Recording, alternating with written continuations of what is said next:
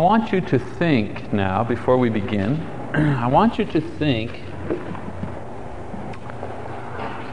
and before I even mention it, I want, you know, to, in order for this experiment to, to be proper, I want you to note the first things that come to your mind. You know, when I do these things, we, we kind of search our minds for the things that we should be thinking. Okay, I don't want the things you should be thinking. I want what comes to your mind immediately. Okay, and note those. I won't ask you to feed them back, so don't be afraid. You know, there's, is, I don't do these things to embarrass you. I just do them to kind of, you know, look at your own selves a little, little mirror. Okay. All right. So you ready? I want you to note the first things. The, the, the three things that are the most important to you. Three things. The most important to you. One, two, three. The three things that are the most important. You know, keep those in the back of your mind. All right? Then open your Bibles to Luke chapter 12. Luke chapter 12. Excuse me.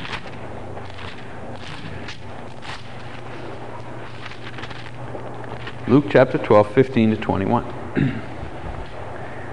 and Jesus said to them, Beware and be on your guard against every form of greed.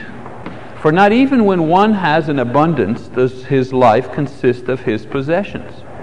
And he told them a parable, saying, The land of a certain rich man was very productive, and he began reasoning to himself, saying, What shall I do, since I have no place to store my crops?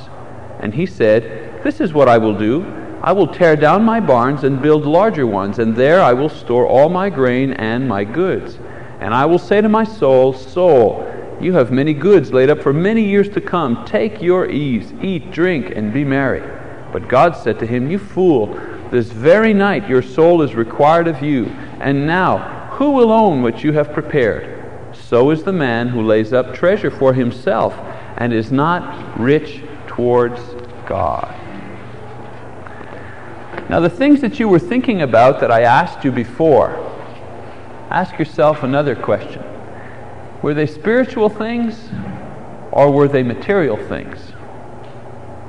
Were you thinking about things that could be stored in barns, like money, like houses, like careers, cars, future, security, health? Were those the things that you were thinking about? One, two, three? Were they things that you could take to heaven with you, like faith, knowledge of God, service to others? Jesus says that we are foolish if our treasures are simply material things and they're not spiritual things. So this morning in our continuing series on continuing series our continuing non-series of disjointed material, we're going to talk about materialism. Materialism. We've talked about sex and drugs, we've talked about the occult, and those things are very dangerous. But the dangers of these other things compared to materialism is nothing.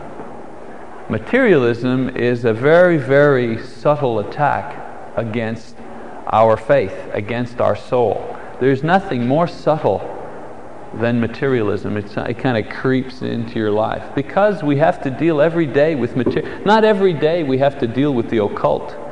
And not every day we're tempted to, to practice illicit sex. Not every day we have to say no to the temptation of taking drugs or uh, not stealing. You know, I mean, not every day we have to come in contact with those things, but every single day we have to deal with materialism. Every single day we have to deal with this in small or large quantities. So it's, it's a problem. Materialism. Can someone give me a definition of materialism? And we hear it all the time, you know, but can you give me a definition of what it is? Materialism?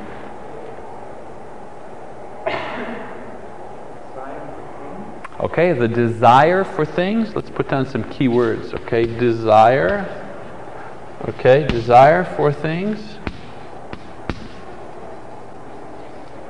Okay, someone else maybe?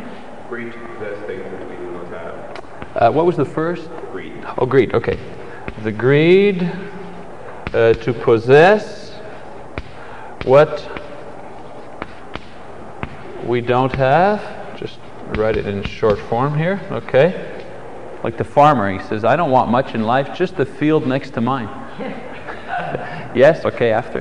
It's something you can touch. Okay, it's uh, physical, it deals with the physical, right?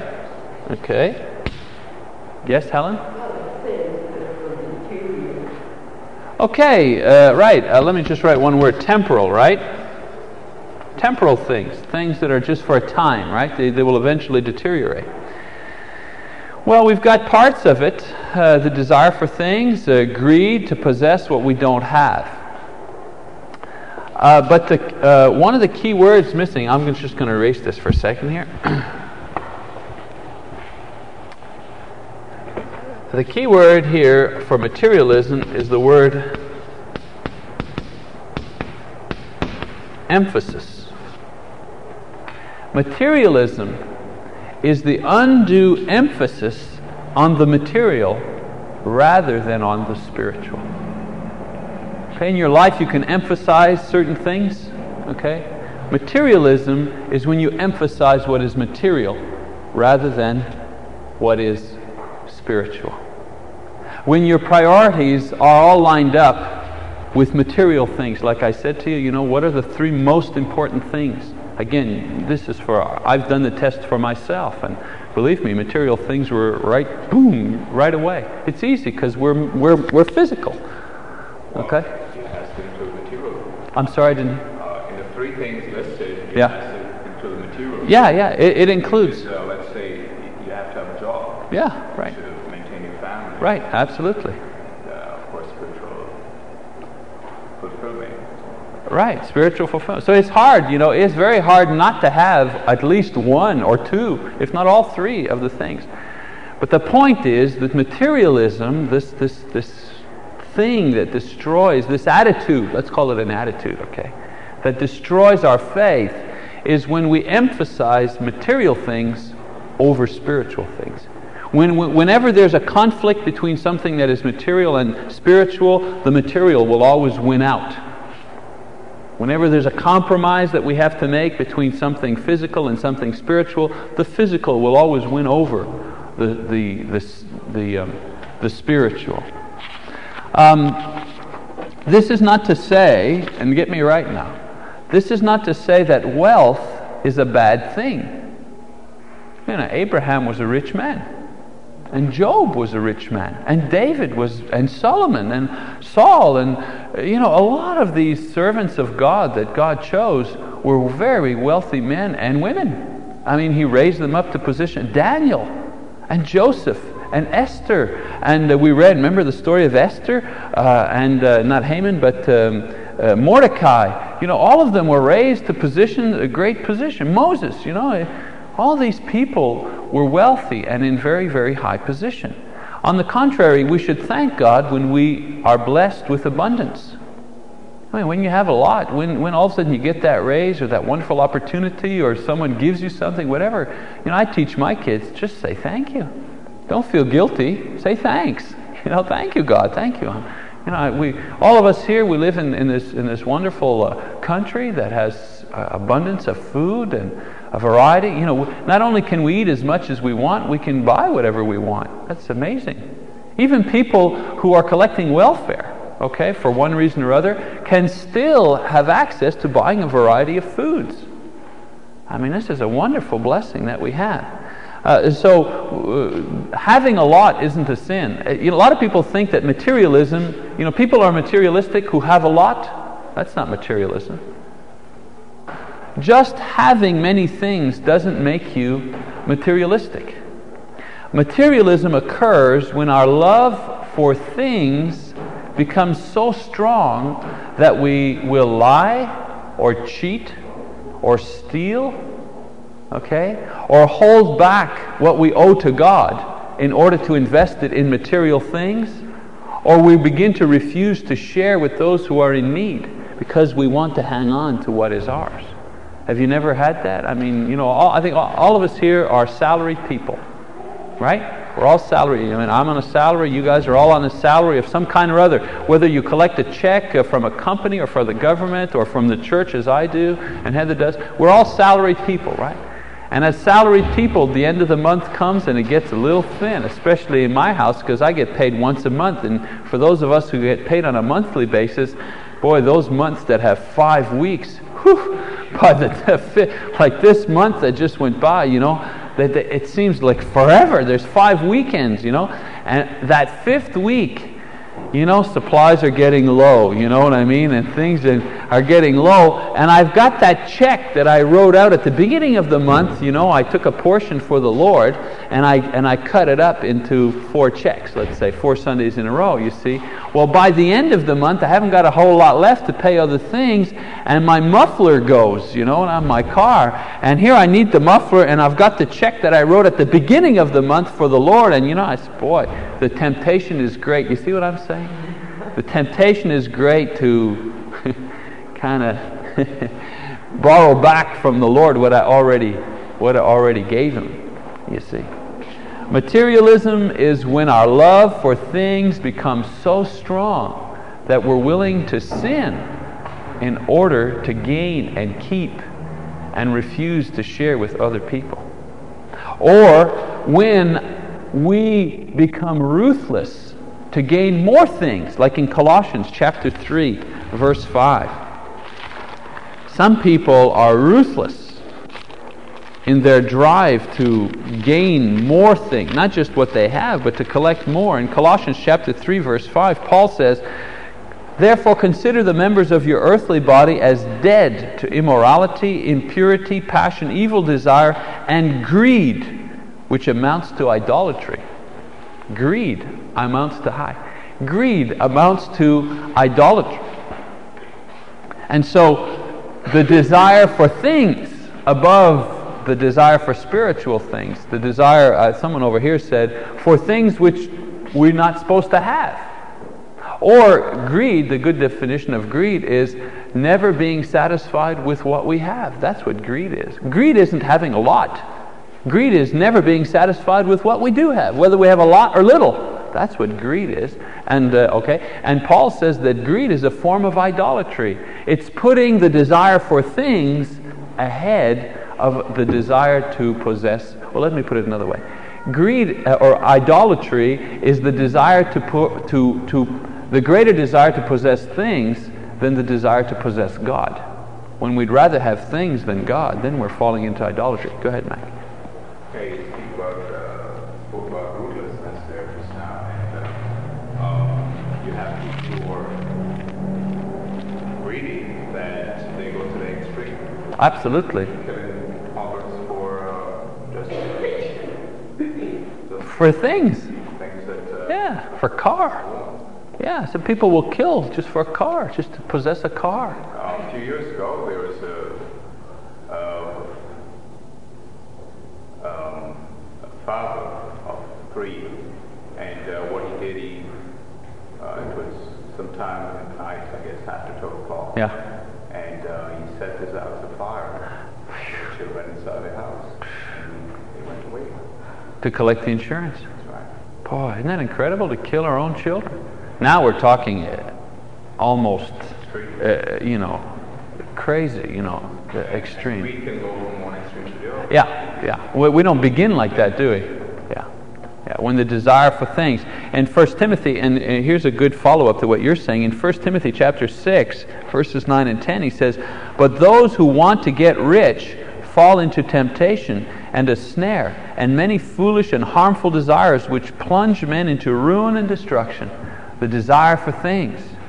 For the love of money is a root of all sorts of evil. There is the this this passage is the most misquoted passage in the Bible. How do people always quote it? Love is the root of all evil. No?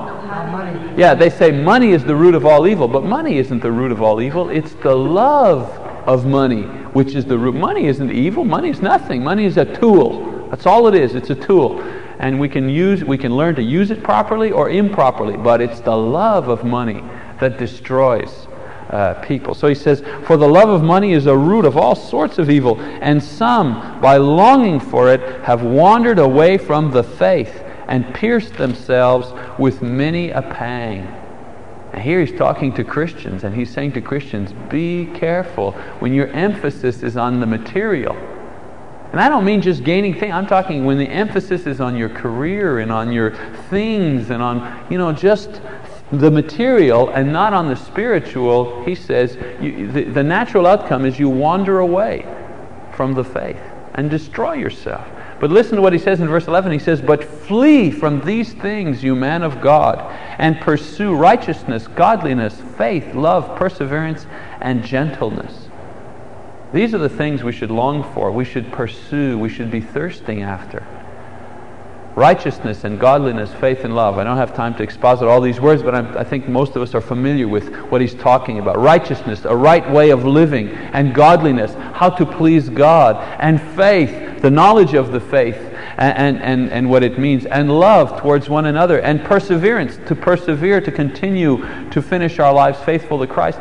These are the things that we should be pursuing, not things, okay? Not things.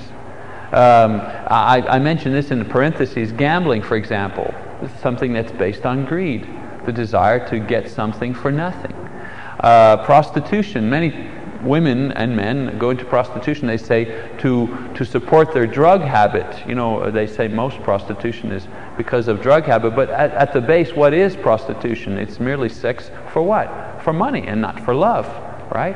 Uh, you, someone, two people who fall in love and, uh, and have sex and, and they're not married, that is a sin. That's still fornication, but it's a whole lot different than someone who sells their body for money. You know, it's a different kind of sin. Okay, different kind of sin. That other sin is based on materialism. All right. Now, what causes? And for those of you who just come in, we're talking about materialism. What causes, why do people choose to make things and the accumulation of things their top priority over spiritual things? I mean, we all do it to one degree. I mean, I do it and I have to continually check myself, and you do it too. We always think of materialism as people who own uh, the Bank of Montreal. They're the ones who are material, but we're all materialistic rich or poor, we all struggle with this, this idea of the emphasis on materialism. Well, I think the reason we fall into this problem, this sin, is because people believe that prosperity and happiness go together. They believe that prosperity equals happiness. And the North American media pushes this idea. As a matter of fact, in the Eastern world, you know, where communism is falling down and so on and so forth, this is, what, this is the new philosophy. Democracy. What does democracy mean? It means freedom, yes, it does mean freedom. Freedom to vote, yeah. But you talk to them, I've been listening to people on the street here, and what they're, what all they're saying, especially like in East Germany, what are they saying? What do you hear them saying? We want to be free. Why? We want prosperity. We want the prosperity that's in the West. I mean, and, and of course, you know, if you've, if you've not had food and the basics, of course you want those things. But the key idea, the one motivating thing that keeps them going, they want prosperity because they believe that if they have prosperity, they will have happiness. And the political idea is democracy will bring prosperity and therefore will bring happiness. But has democracy brought happiness to this country? Absolutely not. it has pro- prosperity, and prosperity, if it is used properly, can give great comfort and joy. But it doesn't all by itself bring happiness. I mean, you know, just drive around the West Island and, and a, a, lot of beautiful homes and, and, and, and two cars in the garage, but go into the house and find out how much happiness there is. You know, you can't. When I was a kid, I used to think if, if you had a big house and a white picket fence in front and a nice shiny car, you know, I used to go by. I remember I used to go in Rosemont, you know, I used to go by in, in, in Nouveau Rosemont and I'd say, I bet you those people are happy. because the lawns were manicured and there was a sprinkler, you know, in the summertime, and there was a shiny car. Guy. And as I grew up and I started knowing people who came out of those homes, my goodness, they were beating each other, you know, wife beating and, uh, and all kinds of alcoholism, all kinds of problems. All kinds of problems. And so this belief causes people at every age and every social level to judge happiness and personal worth by the quality and the amount of things that you own. When I was uh, living on Louis Paret, when Lisa and I were first married, we lived in a two and a half room apartment with a sheet on a sheet, a bed sheet across the window that I had colored to give it some color. And we had a table and four chairs and a mattress, you know, on the floor almost, and a La-Z-Boy, and we were happy. We were just so happy. We walked to church. from from you know 38th Avenue to here. We'd walk we'd walk to church, or 26th rather, 25th Avenue. We'd we'd walk here in the wintertime and when Paul was born, we'd walk, we'd put him in the thing, and we'd walk to church, and we were happy. Had no car, no nothing. We were happy. And today, you know, many years later, we have a nice home in Pointe-Claire, and there are two cars in the driveway. And God has blessed us in these many, many years. And we're still happy. In exactly the same way that we were in the two and a half room apartment with the sheet on the wall. And you know what? The house and the cars make, doesn't make a difference because our happiness was centered in the fact that both of us had an abiding faith in Jesus Christ. And it's the one, our life has changed since then, but the one thing that remained is that we both sincerely believe in Jesus Christ our Lord, and we try to make Him the center of our lives and our family.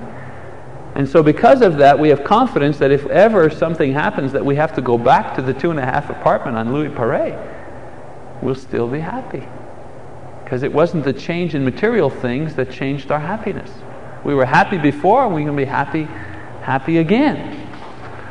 So when people believe that happiness is produced when you have more and more things, their priorities are set in such a way as to put all of their energies into getting things. I mean, if prosperity brings you happiness, well, then you need to get an education and a good job and set yourself up and buy bonds and RSPs and, and do all these things in order to guarantee your prosperity because prosperity brings happiness.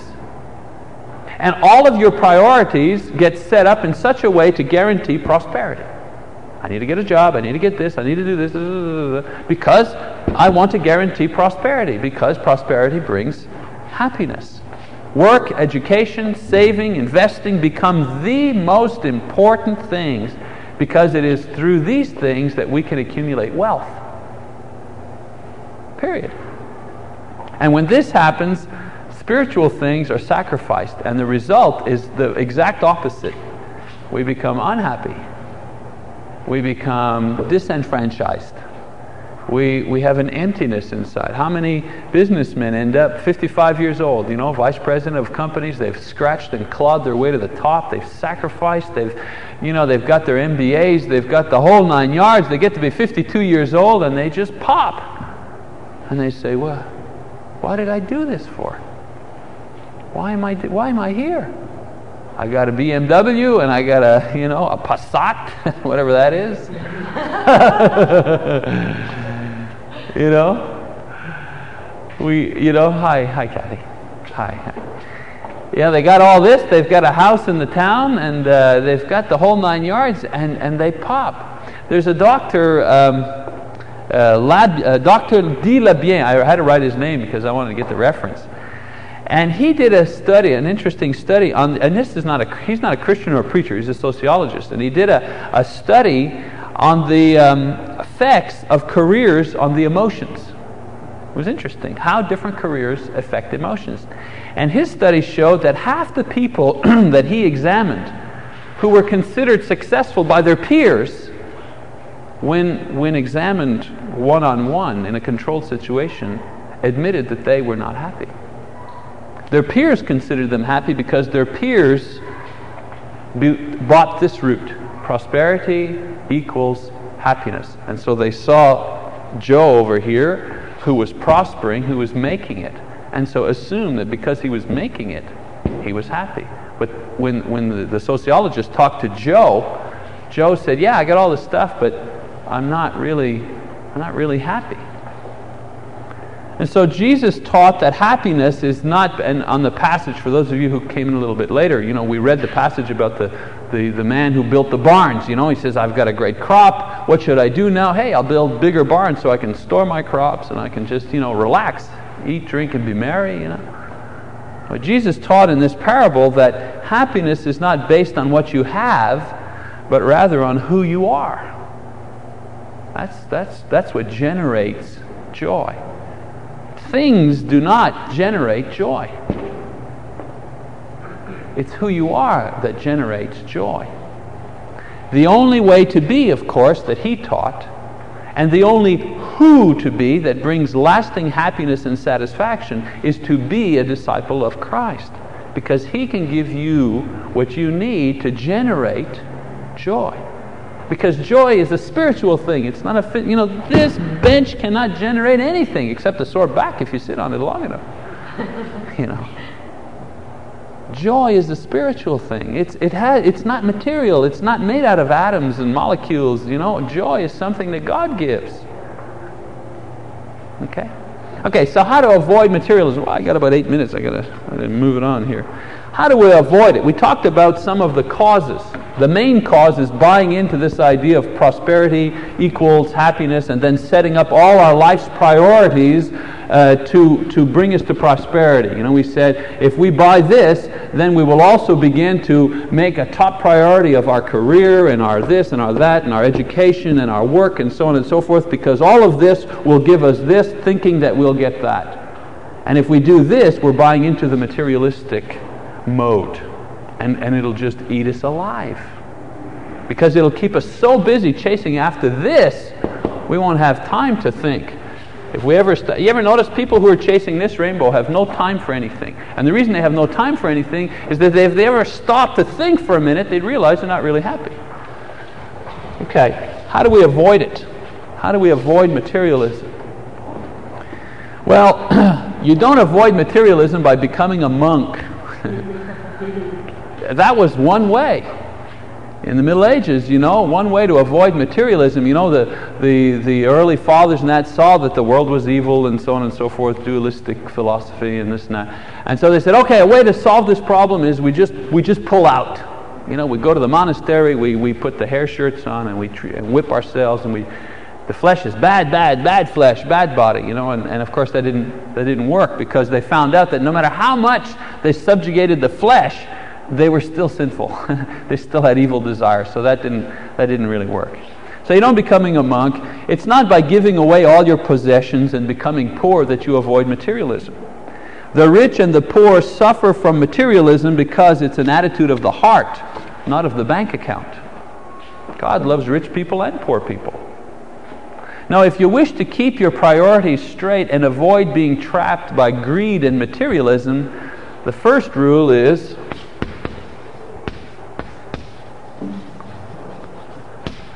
be content. Be content with what you have, and I'll put in a key word here today. Now, the word in the Bible, content, means to be filled up. That's what it means, means to be filled up. It's a picture word. Hebrews chapter 13, go with me quickly. Hebrews chapter 13, just to get a little handle on this idea of, of contentment. 13, 5 and 6 says, Let your character be free from the love of money. Let your character be free from the love of money, being content with what you have. For he himself has said, I will never desert you, nor will I ever forsake you. So that we can confidently say, The Lord is my helper, I will not be afraid. What shall man do to me? You see, God knows what we have, and he will provide what we need. Now, we can work to improve what we have, but in order to please God and not become materialistic, we have to be content with what we have today. So, freedom from materialism begins with contentment with what, with what we already possess. You know, you want to fight this, this, this idea of becoming materialistic. you have to first begin by, you know, taking stock of what you have and being content with what you have, no matter what it is. It may be little and it may be a lot. Some people who have a lot, all they can think about is getting more. People who have a little, what they think about is how unfair it is that they have so little. And neither of them are happy. And so it's like, you know, wiping the slate clean and says, okay, this is what I have got. This is the degree of health that I have. This is the degree of education that I have. This is my life. And I'll begin, first of all, by learning to be content with what I have. It's like solid ground. Okay? That's rule number one. 1 Timothy chapter 6, very quickly. 1 Timothy chapter 6, verse 6 to 8. Paul says to Timothy, But godliness actually is a means of great gain when accompanied by contentment. Godliness, a respect for God, a great desire to, to please God, to be like God. That's godliness. He says, This attitude is a means of great gain when accompanied by contentment. So, your spirituality and your spiritual life can benefit you, yes, very much so, if it is accompanied by contentment. But if you're not content physically with what you've got, then your piety will not produce anything because your greed will just eat away at any pious activity that you may have. Do you understand what I'm saying? All the church going, all the Bible studying, all the praying that you do will be worthless if it's not accompanied by a sense of contentment for what you do have. Okay, so first begin by being content with what you have, then your spiritual life will begin to have some profit to it. You'll make gains. All right? Um, we show this by, uh, excuse me, 6, 6, uh, and then he says in verse 7 For we have brought nothing into the world, so we can take, uh, so we cannot take anything out of it either. And if we have food and covering with these, we shall be content. Well, we didn't bring anything in, we can't bring anything with us. We can't bring, he doesn't mention here, we can't bring anything material with us, but we can bring spiritual things with us. That's what I said at the beginning. We can bring faith with us, love with us, joy with us, peace with us, forgiveness with us, self control with us. You know, we can bring all those things with us, but our bank accounts, our RSPs, those things, you know, we can't bring those things with us. And so we demonstrate contentment when we can genuinely be grateful. And so we show, someone says, okay, I'm content. How do I show I'm content? How do I physically express this? Contentment is physically and emotionally expressed in thanksgiving. Okay? That's how you do it. All right? And it's a cycle. The more you get into the habit of giving thanks, the greater your sense of contentment will be. It's a cycle. It begins by saying thank you, and the thank you acknowledges that you re- understand what you have and you're grateful for it. And the, and, and, you know, and the feedback that comes back is a, a sense of contentment, and the contentment grows to, to produce more desire to give thanks, and the, and the giving of thanks kind of works back, and eventually you start being kind of a happy person no matter what you got. Okay? Be thankful for the degree of health, wealth, and comfort that you possess. You may have a sore back or a sore knee, or uh, you may suffer from allergies or something like that. And, and what you may be saying is, why can't I just feel good like this person over This person over here never sneezes, you know, but every year, three months out of the year, I sneeze, I cough. You know, why can't I make, you know, you know, and you be content for the, you know, for the other nine months when you don't sneeze. it's, the old, it's the old half full type uh, theory. And then finally, number two, if you want to avoid materialism, be rich in good deeds. 1 Timothy chapter 6, verse 17 to 19. I know I'm late back there, sorry.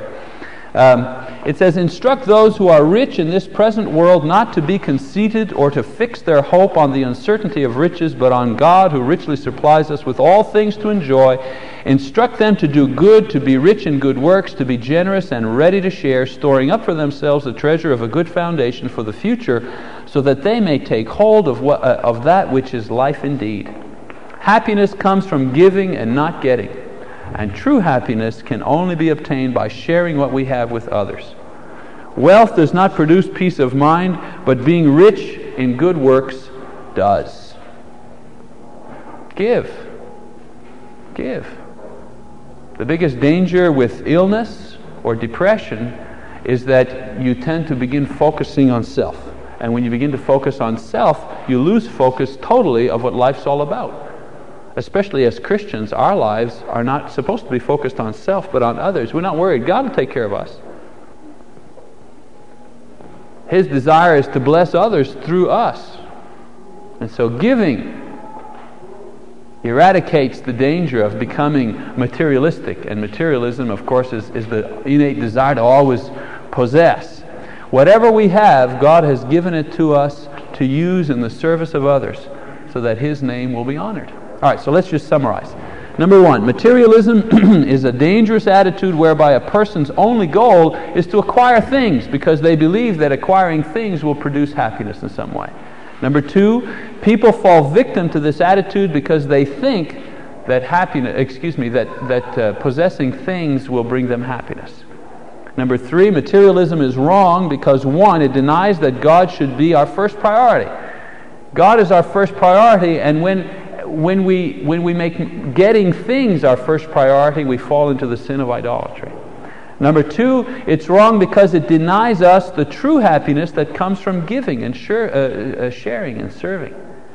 And number three, it's wrong because it denies that God does and will provide for our needs. It, actually, materialistic people are saying to God, It's okay, I can take care of myself. And that is the extreme form of, of pride. And then finally, I said we can avoid this, this attitude by, first of all, being content with what we have and being thankful. And secondly, uh, by, make, uh, by the making of, of uh, rather by, by uh, I can't say it now, I've phrased it the wrong way. Secondly, make being rich in goodness and generosity the number one priority. What is my number one priority? By being rich in good works, not being rich in things. And so when you thought of those priorities at the beginning of the lesson, remember I said to you, think of the three things that are most important to you and fix them in your mind. Are you still thinking the same way? If the three things in your mind were, first of all, perhaps remaining faithful to Christ, or serving and building up His body, or uh, bringing others to Christ, then you're absolutely not materialistic, and you never will be.